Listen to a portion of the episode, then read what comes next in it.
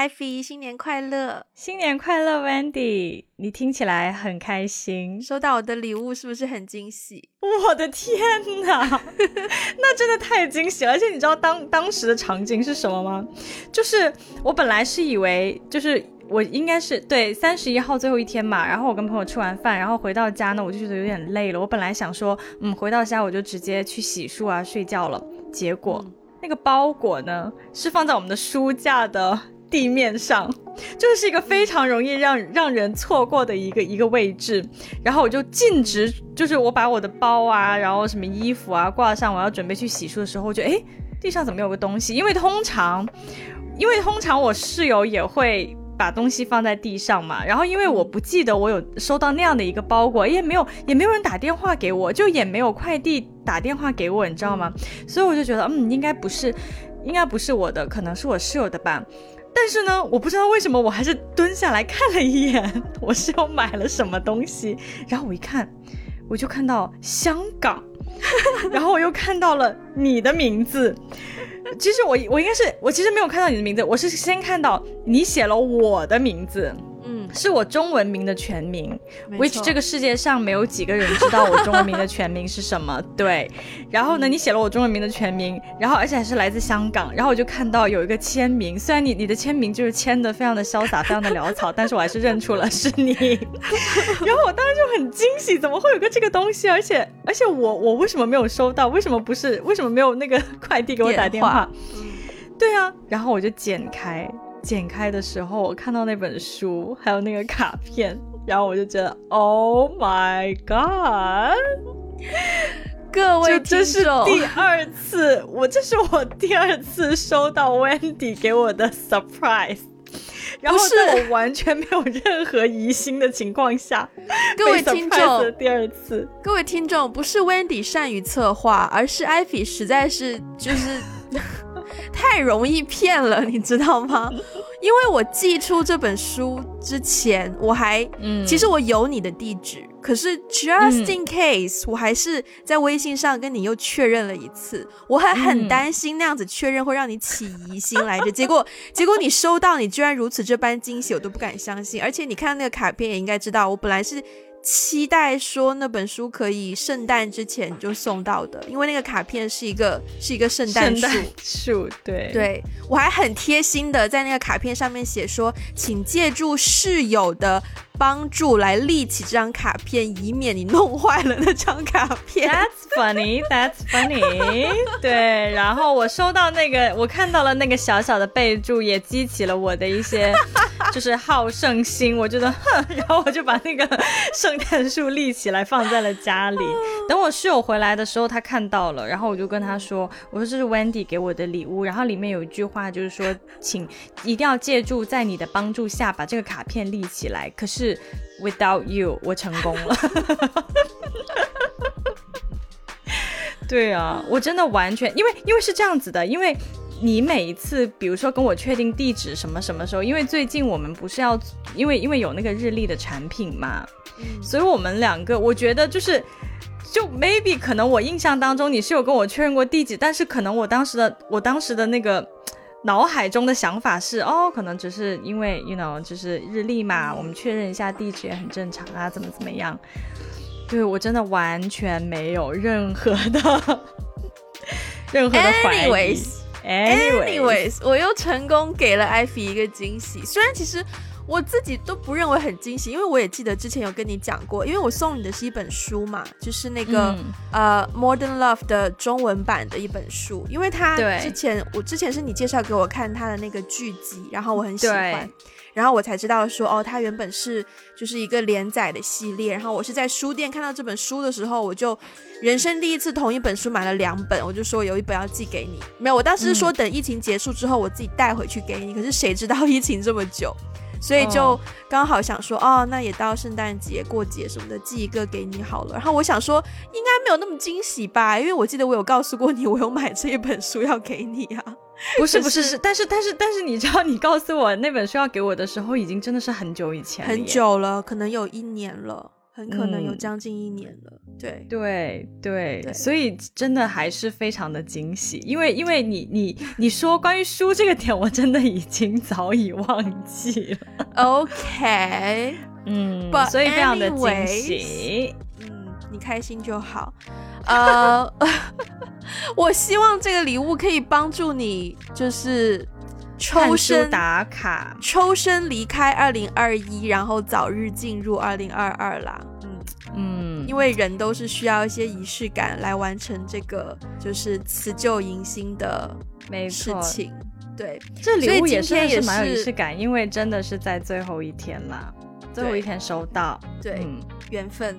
所以今天也是觉得，毕竟啊，我们今天是二零二二年的第一期节目，所以呢，嗯，想要聊一个适合一年的开端去聊的一个话题。可是呢。偏偏这个话题，我觉得我们两个其实都不是很熟悉，就就觉得就这这个话题，我们两个好像不是很有立场和资格来大聊它。可是我觉得，我觉得我想聊它，是因为主要有两个原因。第一个原因就是，呃，我真的是今年在写那个，我不是就是自己又重新回到 bullet journal 嘛，然后在制定我今年计划的时候，我就发现，当我写到分类完，然后分到健康的时候，我一方面在犹豫说。健康就不生病啊，可是可是不生病有什么好设立为目标的？然后也甚至在怀疑说，有必要把健康设立为一个目标吗？然后加上。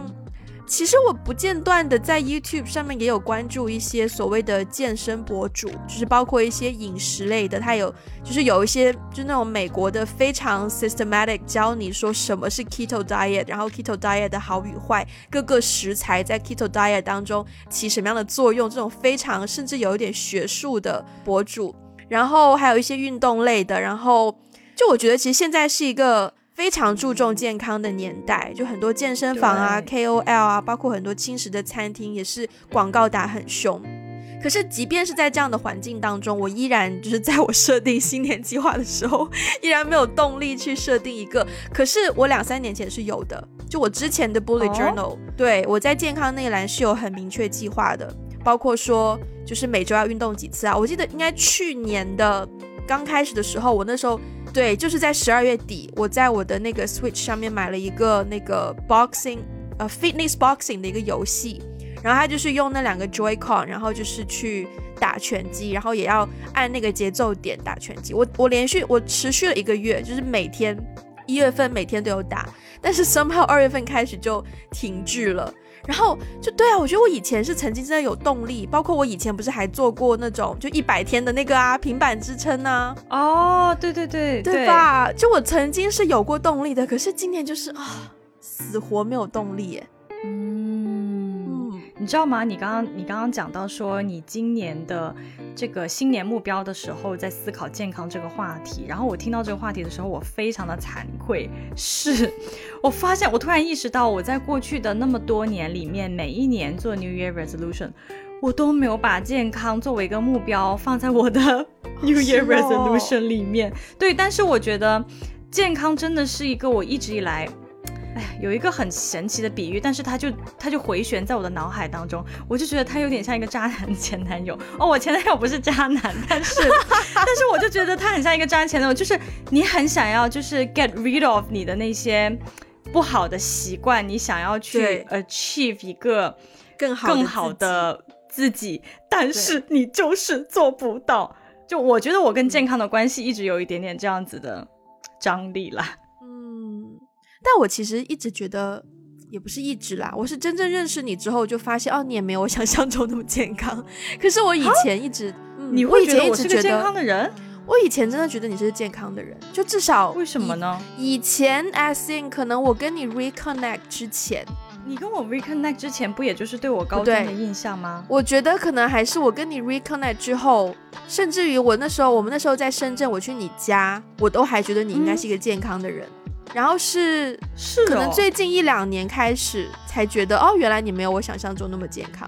因为为什么？因为主要有两点。第一，你以前在高中是跳街舞的耶。啊，是啦，高就我高 我觉得中的时候，对是是我的人生巅峰我觉得跳街舞的人就是，就你你一直在动啊，首先，啊，对对然后你要有一定的体力，你才可以，对啊。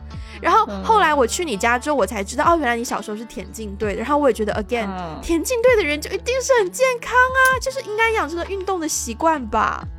关于关于这个跳街舞和田径队的迷思呢，我觉得我要 clarify 一下，就是我觉得啊，我觉得我真的从小是一个比较懒人基因比较多的一个小孩，就是就是我从小。居然真的，我从小就是很不健康的小孩，就是很爱吃零食，然后从来不运动，真的是那种我妈就是巴不得把我打到赶出家门，让我赶紧出去呼吸一下外面的新鲜空气，不然我就会抱着电视 拿着零食，我就可以一直看四五个小时不动，一边吃零食一边看卡通，就是看电视一直不动。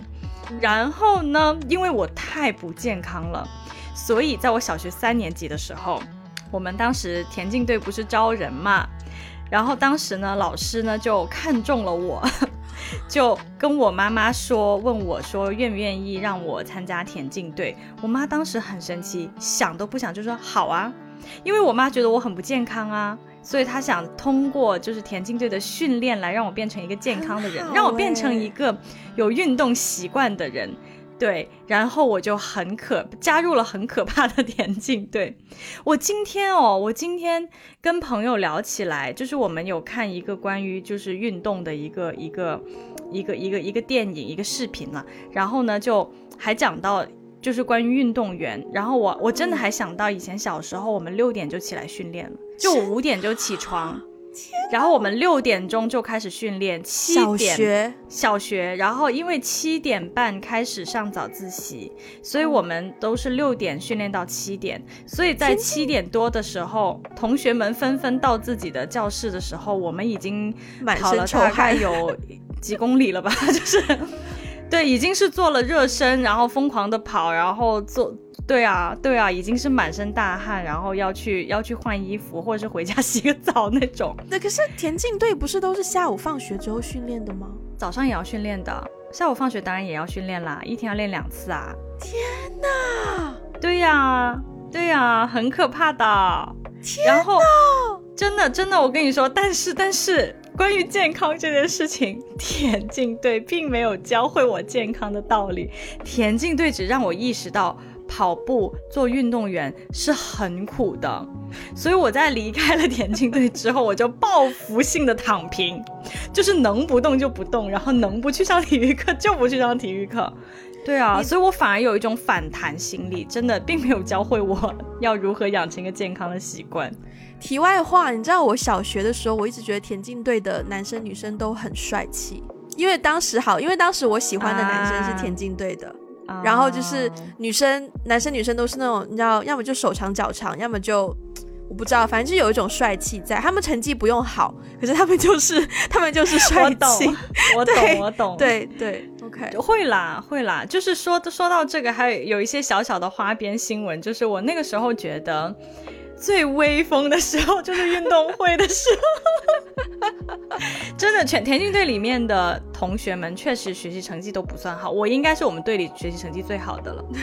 但是你知道那个年代嘛，就是你学习成绩好，其实大家也，呃，就是老师会喜欢你啦，但是不代表嗯同学也会喜欢你啊。是没错，对，但是但是你知道运动会的时候，那真的是好风光。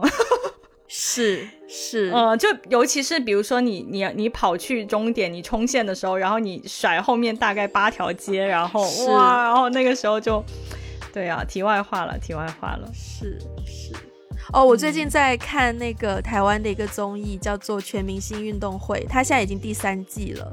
我说实话看那个节目的时候，有一些回忆到小学、初中的时候，就是学校运动会的那个那个感觉。因为你记不记得小学的时候，运动会不是都会有广播员在台上，对，就是要报说呃大家的成绩，以及说谁谁谁要去什么点准备什么的。我不记得我小，我我觉得现在有点记忆错乱，因为我小学只是广播站，可是我好像从来没有播报过运动会，不知道为什么，可能因为我成绩好，所以大家不喜欢我吧，我猜。好奇好突兀的一个理由。哦，所以你觉得你小学的田径田径队以及高中那个街舞社是就是你三十年来最健康的时段吗？啊，其实其实高中的时候也不算是最健康的时段，但是。最健康的时段，我觉得应该是高三那一年。嗯，就因为高中我们玩社团跳跳跳街舞的时候，不是高三嘛，是高一高二嘛。那个时候我只是觉得，那个时候我完全没有在思考健康这件事情，跳舞只是纯粹喜欢，嗯嗯而已。对，但确实因为经常要在，因为要经常动嘛，所以肯定身体多多少少会健康一点。但我觉得高三那一年真的是很健康。因为怎么说？因为那一年就是除了学习，你没有别的事情做啊，所以那年真的是达到了我人生当中最理想的健康状态。早睡早起，早上睡，早上起来之后呢，我还去公园溜两圈，然后再去上早自习。嗯，然后是边溜的时候，我还边背书哦，就背古文啊，背那种历史啊什么的东西。对，就边背书。然后下午放学，下午放学之后，啊，我会去操场上面跑。两三圈吧，至少八百米什么的，至少八百米起这种，就我会跑几圈，然后跑完之后洗澡，然后去饭堂吃吃饭，然后吃完饭晚自习，然后一天结束。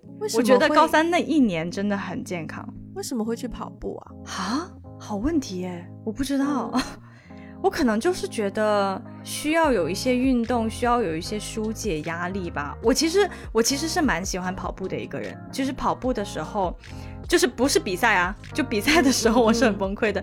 但是就是如果我自己闲下来，呃，如果有任何一种运动，对，如果有任何一种运动是让我觉得很疏解压力的，那就是跑步。嗯，就是就是一边听音乐，然后一边跑，然后什么都不用想，就一直跑，一直跑，一直跑。嗯，如果是这种运动的话，我也有。可是我常常跟别人说，其实我蛮喜欢游泳的，但是我不会，不太会游。就是我游泳是，我可以游，我可以勉强游一个五十米，就是一个 lap 的距离。但是，嗯，我一旦停下来，我就会沉下去，因为我不会，我不会踩水，我不会浮。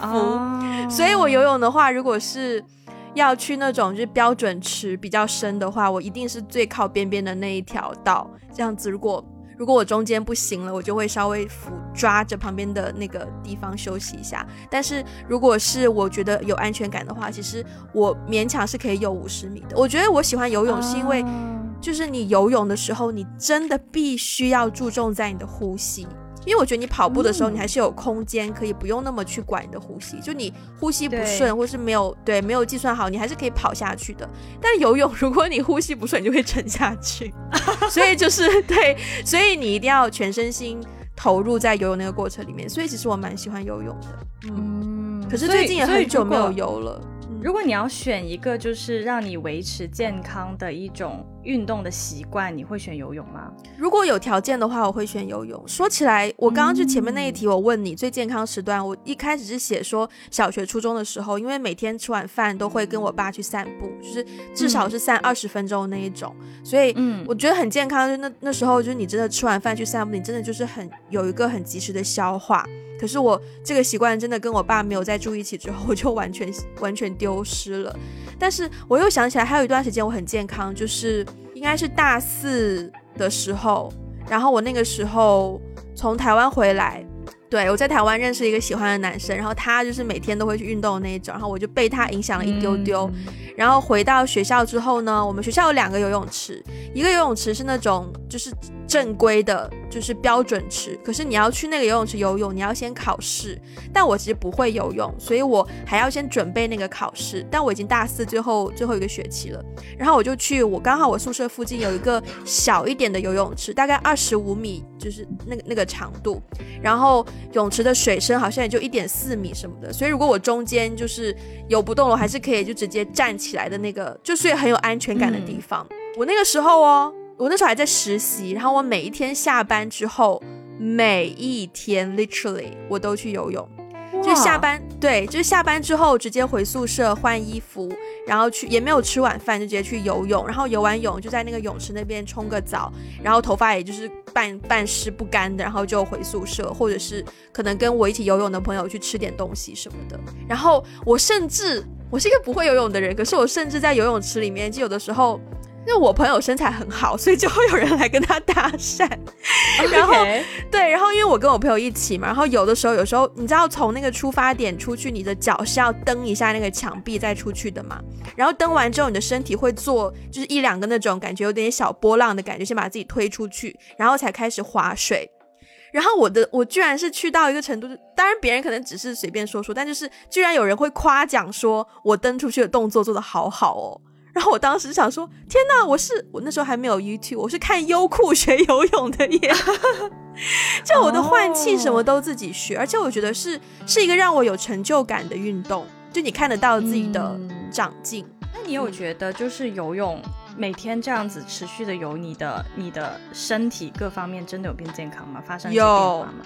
我觉得最直接的可能不是说什么体重啊、身形啊的变化。最直接 让说出来有点不好意思，最直接让我觉得就是状态有变好，是开始有人跟我搭讪。OK，所以是身材方面的有，我觉得可能不单只是身材，可能就整个气息变得比较健康，比较开朗。哦，因为平时我是就是还蛮内向，然后小心翼翼的感觉吧。可是游泳之后，因为你。你游泳的时候，你没有，你不可能在意自己的外在，然后可能你通过那种训练，你就会更加注重真正你需要注重的东西。我觉得这样讲可能很悬，但反正就是游了大概一个学期，就开始有人跟我搭讪。对，哇，这是一个非常明显的指标，哎，对吧？哦，对啊，对啊，对啊，所以我就在想说。那个时候 想要运动的动力，就是因为有喜欢的男生。那还有什么情况下我会我会有想要运动的动力啊？也很正常吧。有有喜欢有喜，对啊，我觉得我觉得也挺正常的。其实我到我现在这个年纪哦，就有的时候我会主动去做运动的动力也很简单。有的时候真的就是因为觉得自己身材有问题。就是我不是跟你说今年冬天吗？我们有一次录节目，我们也有讲啊。就是有今年冬天，我发现我的那个靴子 那个拉链拉不上，我觉得我的妈呀，我的腿怎么变粗了这么多？对，就是这种动力真的非常的强，真的。嗯，但我其实 overall 我是一个，你刚刚讲你小时候很懒，我小时候跟你是一样懒的。我不是说小时候，我现在都跟你是一样懒的，就是。我宁愿在家坐一整天，看书、看电影、听歌，嗯，写东西。我也会，我我我不是放假吗？最近这段时间，我加起来，我放假放了差不多九天，到今天为止八天。可是我出门大概不超过五次，嗯，而且每一次出门，我今天 就是我今天第一次出门。今天今天录音的时间是二零二二年的一月一号。我今天在跟艾菲打电话之前，只讲了两句话。第一句话是因为我真的没有衣服穿了，然后我下去拿我之前在洗衣店洗的衣服，所以第一句话就是跟洗衣店的人说“唔该晒，新年快乐”，就是谢谢你新年快乐。然后第二句话就是我晚上去买去去超市买水，然后买买完水结账之后，我就跟那个售货员说“我们塞单了，唔该”，就是我不需要单据了。说到买水。我觉得我最近这半年以来有养成一个我觉得还蛮健康的习惯，就是喝水。我真的喝水喝蛮多的。我觉得是要感谢我发现了 sparkling water，就是气泡水这个东西。为什么？我其实有点不环保，因为我都是买就是一大罐一大罐那种一点五升的气泡水。但是我觉得一方面是就。水，首先水这个东西真的就是很淡然无味的东西，对，而且加上我住的房子是一个比较老的建筑，然后我就算用一个滤水器，然后再去把那个滤过的水再煮开再喝的话，都依然觉得那个水就味道有怪怪的。然后是偶尔在上班的时候，有同事就说啊，他他他买 sparkling water，然后我就看他说你怎么成天都买 sparkling water，我就说那我也试一下好了。然后我第一天第一次喝就觉得还好，可是不知道为什么喝完会觉得哦还想再喝，然后就发现说哎好奇妙哦，就是居然就喜欢上了呢。然后就开始我在办公室不夸张，我是会买那种一箱。就是六支一点五升的 sparkling water 很重，就放在我脚边囤货的那一种。然后但我很感激有这个习惯，因为我觉得至少会帮助自己新陈代谢吧，就狂喝水这件事情。但是喝 sparkling water 难道不会让你觉得很撑吗？因为有很多气泡啊。不会，我在网上有看到说 sparkling water 其实是会帮助你消化的。真的？嗯，你可以试试。真的是一个新的知识点呢。因为我你说到喝水这个点呢，因为我从小就是不爱喝水的人。嗯。我从小非常爱喝饮料，只要是带味道的。什么可乐啊，然后什么橙汁啊，然后现在就是奶茶啦，对，就 就我的我在我在饮食这方面，我在喝东，尤其是在喝东西这方面非常的不健康，就是我水喝的很少，然后很喜欢喝其他的一些奇奇怪怪的东西，但是就是因为水太寡淡了，嗯，所以有的时候就很难一直，除非我生病。生病的时候，我会逼着自己，就是什么都不做。我喝完一杯接着一杯，喝完一杯接着一杯。但是平常我真的会忘记要喝水这件事情，所以喝水这件事情到现在为止都是我的一个不好的习惯。对呀，所以可能你对，所以刚刚听你这样说的话，我觉得嗯，可以去尝试一下喝气泡水。试试看。对对，我觉得既然说到饮食。你觉得你饮食健康吗？我觉得你饮食不健康。哎，等一下，为什么这么快就给我下一个结论呢？为什么这么说呢？各位，是因为有一次我忘了某一天，就是平日，我突然间跟你打视讯电话，我们好像聊一个什么事情，然后呢，当时你在厨房。你在煮泡面，然后我就想说，天哪，如此之就是有有有时间充裕的一天，艾比居然在煮泡面。那平时他没有时间，他都在吃什么啊？所以我当时就时间我在叫外卖啊。哦，对啊，所以我直接觉得，哦，对啊，是啦。其实我要辩解吗？我不辩解，我放弃。我的饮食确实不是很健康，但是因为呢。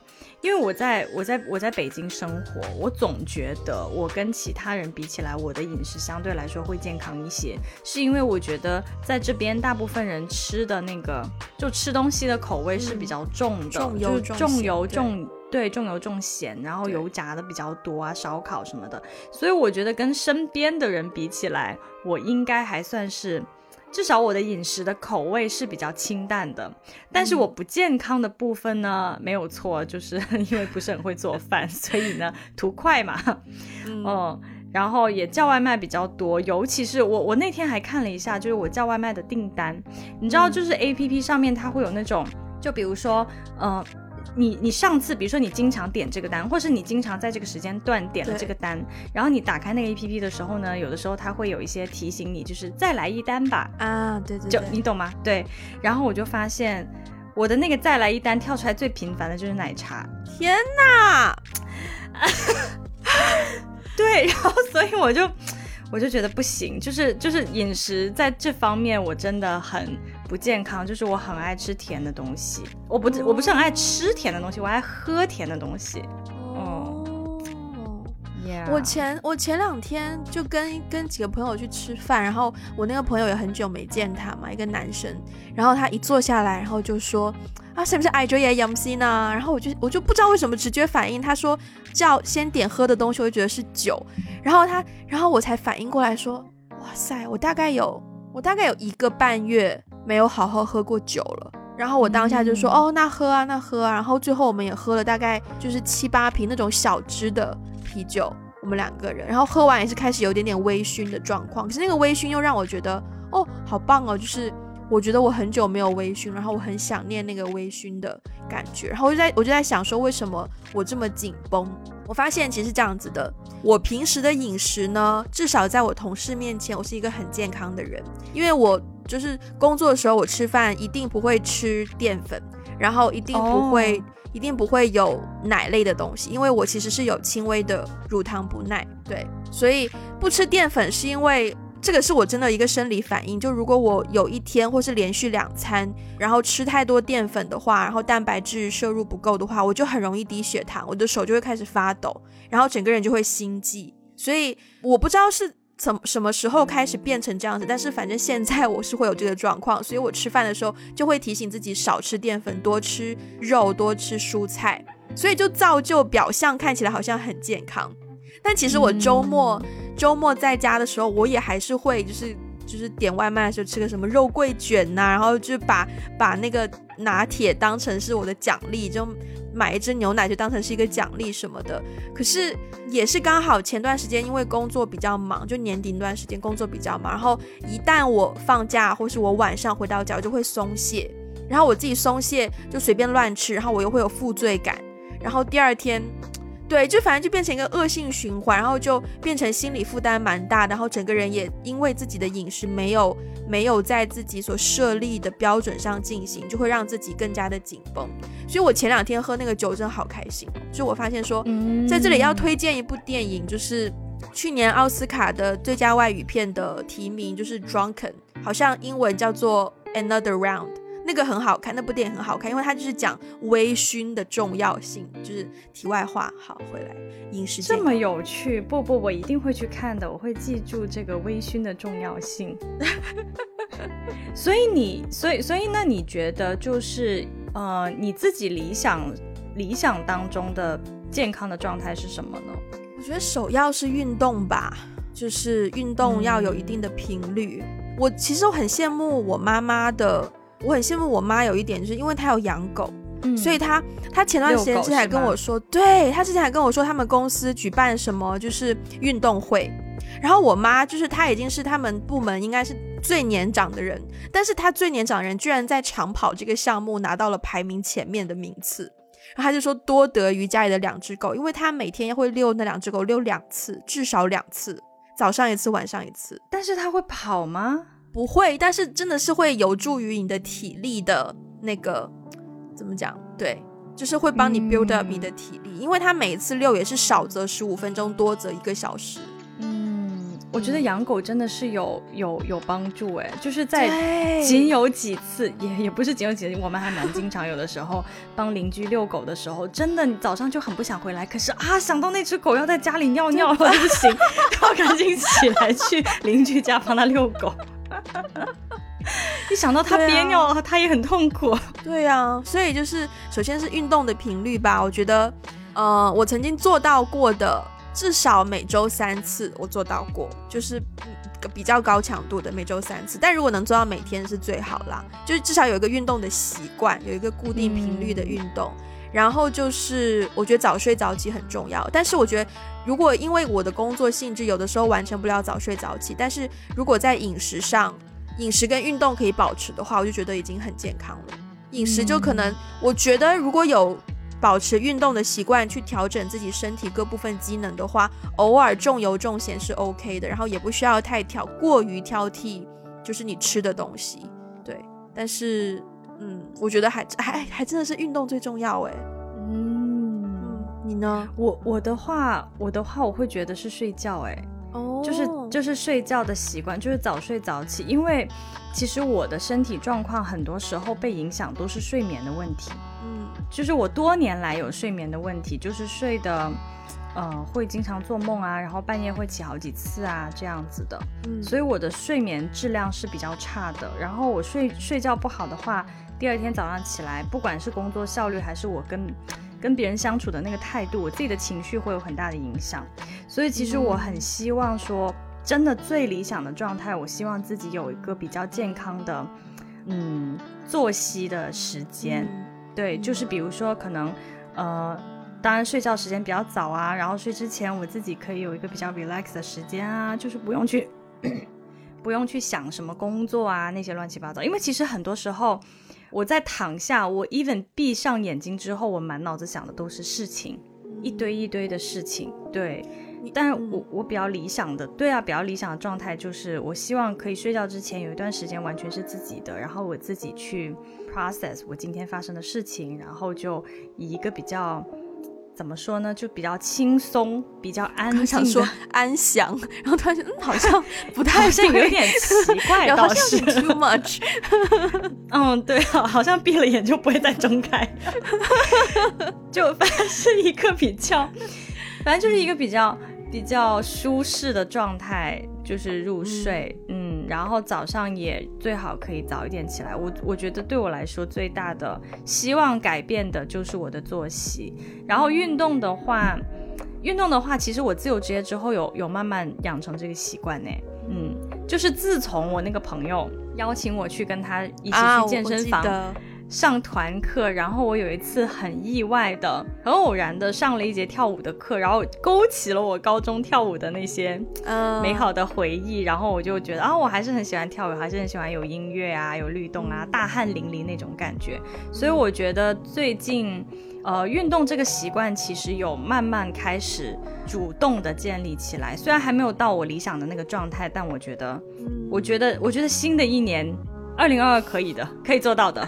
对，至于饮食的话，就随缘啦。就饮食，我还是觉得啊，这个挑战有点大，还是先随缘吧。我突然想起来，我们去年有段时间，我是不是邀你跟我一起跳绳来着？是啊，我不是说因为因为我的我我家里的这个对，因为地区问题你下载不到。对，但我后来我好像也坚持了有十天吗？我好像也坚持了几天。他也忘记为什么有一天突然就停了，大概也是工作太忙，回到家可能就已经十点十一点什么的了。那你那几天觉得就是坚持下来，你觉得有身体有变化吗？才几天没有啦，才几天真的没。那倒，嗯，那也是。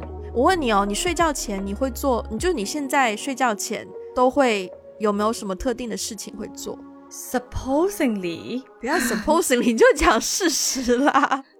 这几天没有啦，这几天没有啦。但是长期以来，我睡觉前都会祷告的。哦，嗯，然后我觉得祷告的那个过程就有点像给自己做一个 meditation。就我会放一些比较那种呃纯音乐的，就没有歌词的那种音乐，然后会作为一个背景音乐。然后之前我还会，比如说写日记啊。就写我就是整理一下我这段时间或今天发生的事情，我的情情感啊，一些思绪啊，怎么怎么样，然后会做一个祷告，对，然后祷告时间有的时候挺长的啦，就是可能也会到二三十分钟，有的时候，嗯，然后再睡觉。但是最近这一两个礼拜，确实这个习惯没有很好的维持，所以所以说 supposingly，嗯，对啊。你呢？我最近发现了一个让我比较，我觉得这个这个东西对我是有帮助的。可是我依然对于睡觉这件事情，就真的是放假准备放假，包括放假这段时间，我睡眠都不是很好，我睡的时间变比较晚。我哪怕十点钟已经躺在床上了，我真正闭上眼睛睡觉，好像也是要到一点多。就我躺在床上，因为我有个 iPad 嘛，然后我就再加上我睡前一定会听一些东西。但我又不能听太有内容的东西，因为它会让我一直听一直听，然后也睡不着，所以我就会看一些就是吵吵闹闹综艺节目啊，或者是像老高讲故事这种影片。可是就是一条看完之后，你就会接着去看下一条，对，然后我就没有办法让自己眼睛闭上。可是我觉得最近其实有个东西对我是有一点用的，就是我前段时间眼睛就是好像有点感染，然后医生开的药就是眼药水嘛，他就会说你睡前要滴。然后我为了我眼睛的健康，因为我真的很喜欢，好奇怪，我真的很喜欢我的眼睛，对，是有点怪怪的呢。对，但就是我很注重我的眼睛，就我我不想要看不到啊，对，所以所以我就会为了我的眼睛，为了要点眼药水，因为你没有可能点完眼药水你还张着眼睛嘛，所以就是点眼药水这件事情好像。嗯，只要我多一点自己意志上的努力，应该是可以把它变成我睡前的一个 routine，然后帮助我就是早点睡觉。因为我发现我眼睛闭上之后，其实蛮快就睡着了。对，可能十来分钟就睡着了。对，重点就在于让我闭上眼睛那个 physically 的动作。有道理耶！你说起闭眼睛，我想起前段时间也是因为我生生病怎么样，我的眼睛有点痛，所以晚上睡觉也没有办法看手机什么的。然后呢，我就有一个，你知道它有一个热敷的东西，就是敷你的眼睛热敷的那个东西。然后可能你戴上去，大概过两秒钟。它就会开始变热，然后慢慢慢慢就是有一些蒸汽会出来，很舒服的那种。那段时间我晚上睡觉会做那个热敷的动作，也很有助于让我远离我的手机，然后自然就睡着了。对，我觉得要给自己多一些那个多一些 push，让自己去做闭眼睛这个动作。对。我们讲到了作息、饮食，包括运动。我觉得健康可能还有一个，嗯，蛮重要的部分，就是心理健康的部分。对你有，你觉得你你算就是足够关注自己心理健康吗？我觉得不算足够足够关注，但我觉得有意识，我是有一定的意识的人啦。对，然后但是我觉得对于心理健康的这个部分。嗯，其实是我自己，因为个个人有一些经历，我曾经有一段时间有比较严重的抑郁的情绪，然后后来大概有两两三次，就是我目前人生为止大概有两三两三次，然后是非常严重的那种，没有办法跟别人沟通，没有办法工作，然后也没有办法睡觉什么的。我觉得大概从嗯那几次突发的。情绪的这个低潮期之后，我会有比较意识的。首先，我知道去寻求帮助吧，嗯，就是找心理辅导、心理医生去聊，去解决我心里的这个问题。就是我现在有意识，一旦我我意识到我自己出现那个情绪的时候，我不会让自己一直陷在那个情绪里面，嗯，我会第一时间找帮助，对。然后，但是我是觉得。我自己对于心理健康的关注还没有到可能我的理想状态，嗯，就是说，呃，我觉得对于我我自己，对于我自己的情绪，对于我怎么处理关系，然后对于我自己，比如说每天很忙碌，经历了很多事情，但是其实在很多事情里面，那那些东西对我是有一些伤伤害的。然后因为事情太多，我来不及处理，然后那个情绪呢就埋在了我的心里面，然后就会慢慢积累，越积越多，然后到一个点，它可能就会爆发。我觉得在我自己就是，如果不是被动突然之间出现那个抑郁情绪的状态下，我在正常的状态下，我觉得自己给自己的关关注不够多。在这方面，嗯，就是我希望我自己可以更多的、更敏感于我自己的情绪的变化，我的一些内心世界的一些变化，然后自己也可以养成一个比较好的习惯，一个 routine 去帮助自己做一些这种，我也不知道是 self reflection 还是，嗯，还是自我的分析呀，还是自我的就是 self healing 什么之类的。我觉得这部分是我。应该要做更多的，对啊，嗯，你呢？我觉得你可以试试看，哎，其实今年很好的机会啊，你可以试试看看一些相关的书，来调整自己对自己的，对，就是就是给你，既然要选三十一本书，再给你一个范畴一点。其实我有在看，我有在看一本，但是那一本就是，again，就像我之前上一期说的，我开了个头。没看完，嗯，我其实有有在看的啦，嗯嗯嗯嗯，我的话，我有的时候会陷入一个过分关注的情况，因为怎么说？我想想应该怎么说？因为两年前我不是看过心理医生嘛，嗯，然后看心理医生之前呢，我觉得那那在看心理医生之前，我其实。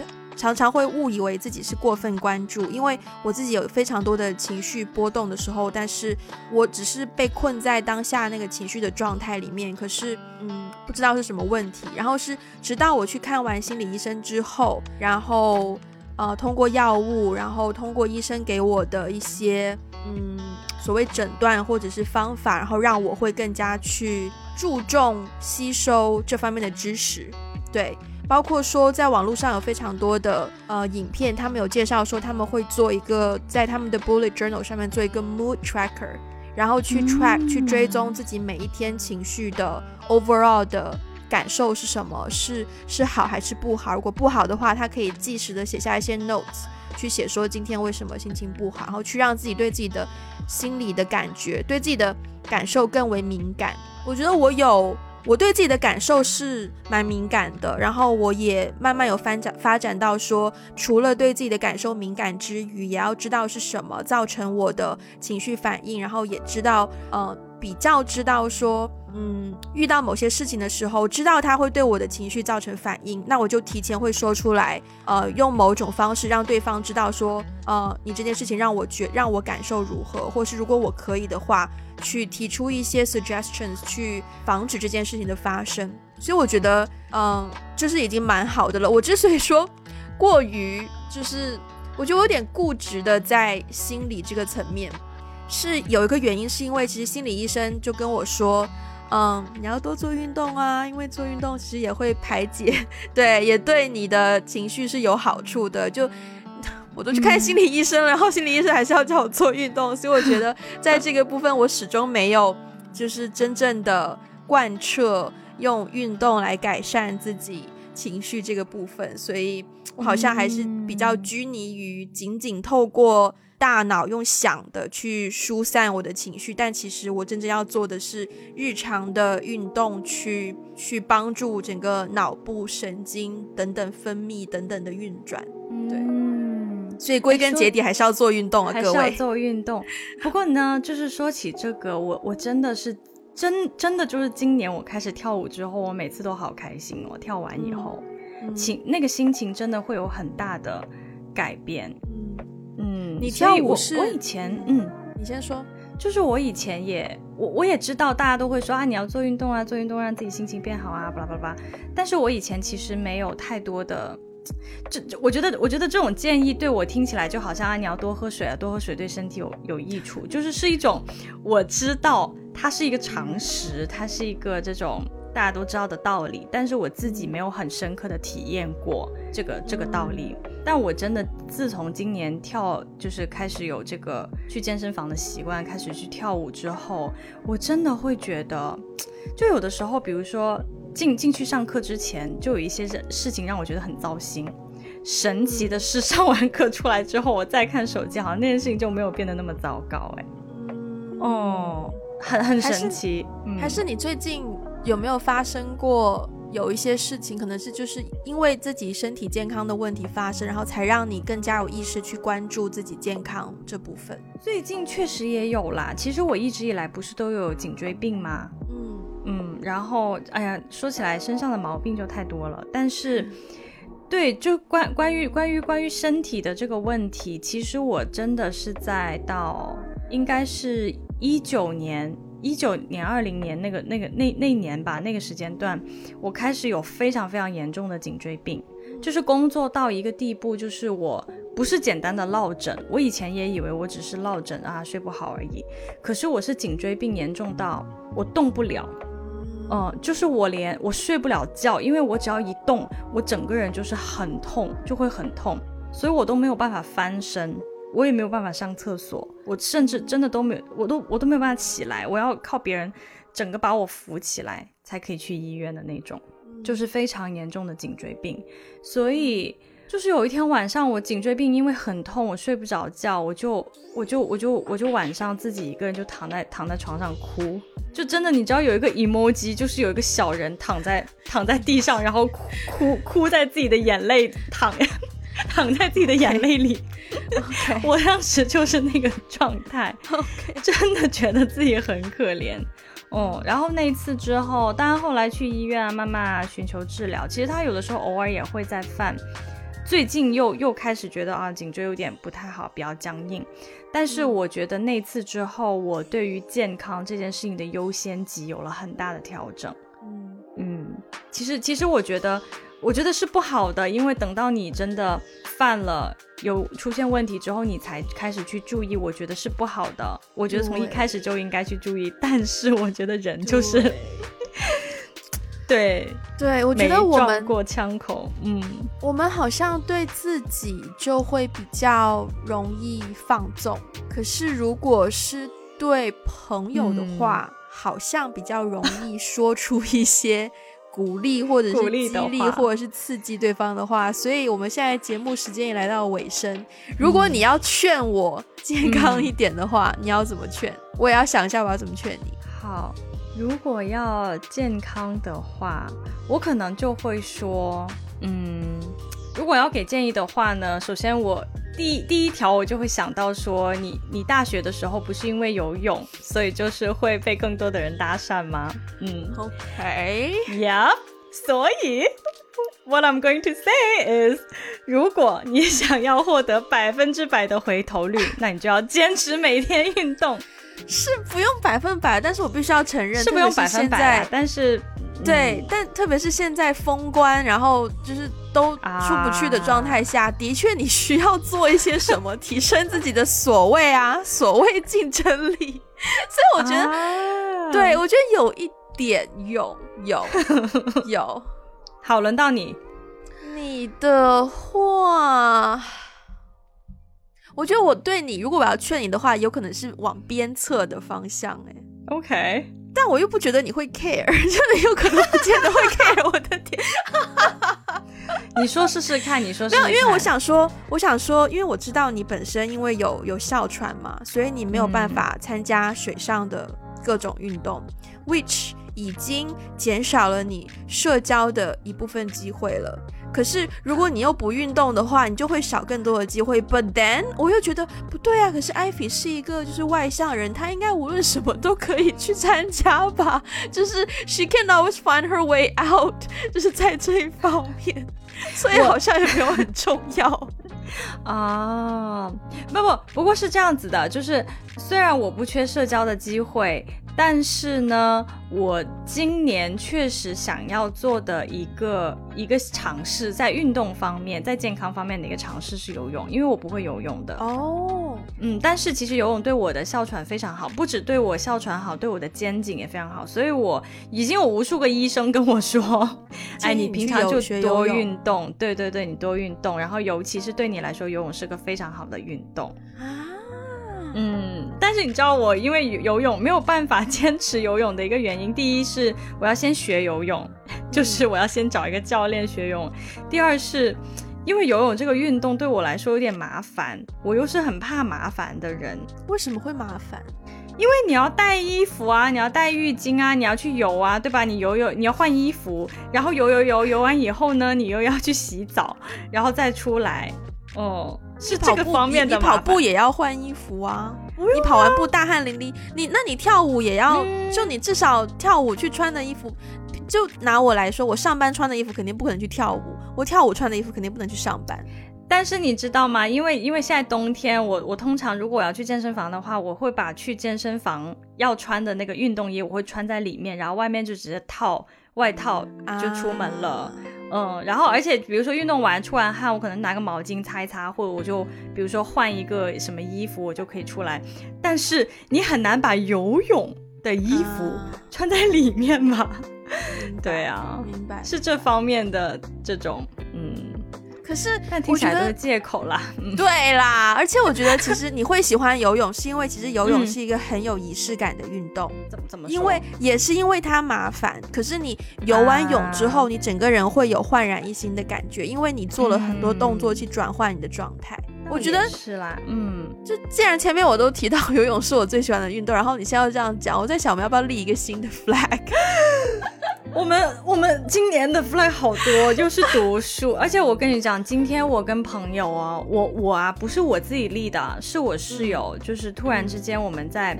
聊这个话题，然后让，因为今天有一堆朋友，四五四五个 family，我们一起聚餐，然后就有朋友就说，哎，你们什么时候要学开车啊？因为有人买了车，你知道，有人买了车，就说你们什么时候学开车？因为我们这群人里面有三个人不会开车，包其中包括我跟我室友，然后就有人说，哎呀，天哪，是谁呀？是谁从一九年、二零年就说要学车，一直学到现在二零二二年了都，你们要不要学车？然后当时我室友就一气之下，好，我们今天就报。报名，艾比，我们年后就去学，然后我就被报名了。你被报名了，就也没有被报名。但是如果要报名的话，首先这要报名这件事情会很快，而且要报名的话，他可能会直接帮我的也报上。嗯呃，所以我感觉今年是非常充实的一年，因为有很多 flag 在等我。对，如果又加一个游泳的话，我怕你压力太大，吃不消。是有点啦，是有点。天哪，居然就这么快要承认了，你太容易低头了吧？因为同一年获得两个重要的人生技能，你不觉得是一件很厉害的事情吗？开车和游泳都是很重要的人生技能。没有，你还有，你前面还有，你前面还有。看书啊，你要你不能忘记看书这件事情。是是是是了，看书好啦。我觉得嗯好，我觉得你游泳可以放一放啦，毕竟有一个开车，有一个看书，一个一个文一个武，所以我觉得 也 OK 了。对，那就我自己好了，我自己就因为其实我身边有个朋友，他也很喜欢游泳，然后他也可以教我游泳。他一直一直都很想跟我去，因为我们又住得很近，所以他就常常就说我们想要去看一看我们家附近那个那个体育馆里面的游泳池怎么样。所以我觉得既然如此，那就就是 Wendy 在这边小小的立一个小的 flag，就因为现在冬天嘛，不是借口哦，就是真的因为冬天嘛，然后游泳池好像也没有开。所以，嗯，夏天好不好？今年夏天，今年夏天，嗯，今年夏天要要要说至少几次吗？要这样吗？啊？要几次？天哪，这么你是想定个频率是吧？对对，嗯，要吗？先不要吧，留到夏天，好好，留着到夏天。等到你夏天的那个状状况再说。对，但是我首先承诺，我这个夏天一到，我一定会争取去游泳。然后去游泳之后那段时间，我们再来回顾的时候，或者是录节目的时候，再跟大家汇报我的游泳的进展如何？好吧？可以，可以，可以，可以。好，那我们今天的节目就到这边，呃。对，如果大家还没有注意到的话，我们现在已经开通了我们的微信公众号。Oh my god，又多了一个负担加在我们的身上呢。Oh my god。然后大家可以去 follow 微信公众号，然后也可以加我们的有一个就是呃所谓的所谓的官方微信 对，然后。呃，如果要加入听众群的话，现在开始也是要先加那个官方微信号，然后那个微信号就会拉你进入我们的听众群这样。然后，如果这些对你来说 too much，你可以就只需要去我们的 Instagram，还有我们的微博。那如果这两个也对你来说 too much，那你只需要把我们的节目分享给你身边的人就好了。但如果你有一丢丢时间的话，可以去去 Apple Podcast 给我们一个五星的评分，留下你的评论。那如果你是学习中文的听众，需要我们节目的 transcript 的话呢，可以去 Patreon 还有爱发电选择适合你的套餐。那我们今天节目就到这边啦，我们下次再见，拜拜。拜拜。